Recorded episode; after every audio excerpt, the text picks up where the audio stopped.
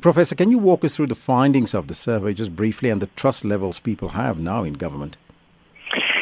So, in under um, round one of our survey, when we were in lockdown five with the, the most stringent uh, restrictions on, on movement, there was very high levels of, of trust in the president.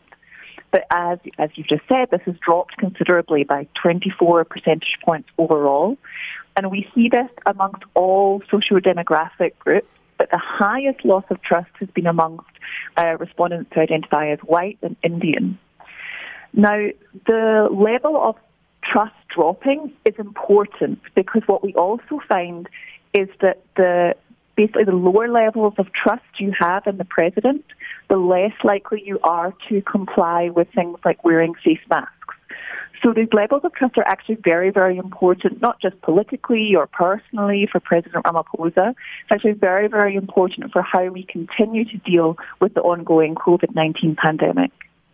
How do you think the recent lift of both the bans on alcohol as well as tobacco sales may have affected the outcome of the overall survey? Because that is post uh, the, the survey outcome, isn't it?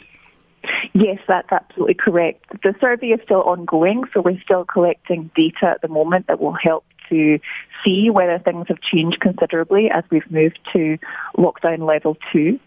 Uh, and it may, of course, have an impact. The other thing that we found is that for people who reported feeling angry, frustrated, and depressed, that their levels of trust in the president have declined more than, than other people, um, but also that they are less likely to want to sacrifice any of their human rights in order to uh, com- combat the COVID 19 pandemic. So things like restrictions on movement, etc.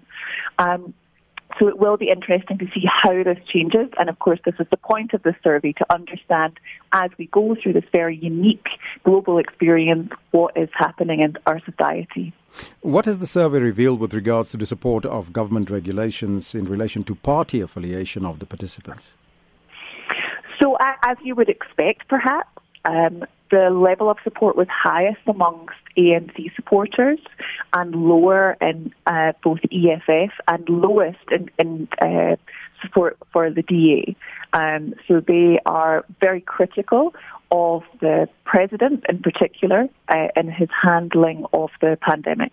Professor, thank you so much for your time. That was the Associate Professor at the Center for Social Change at the University of Johannesburg, Carin Runciman.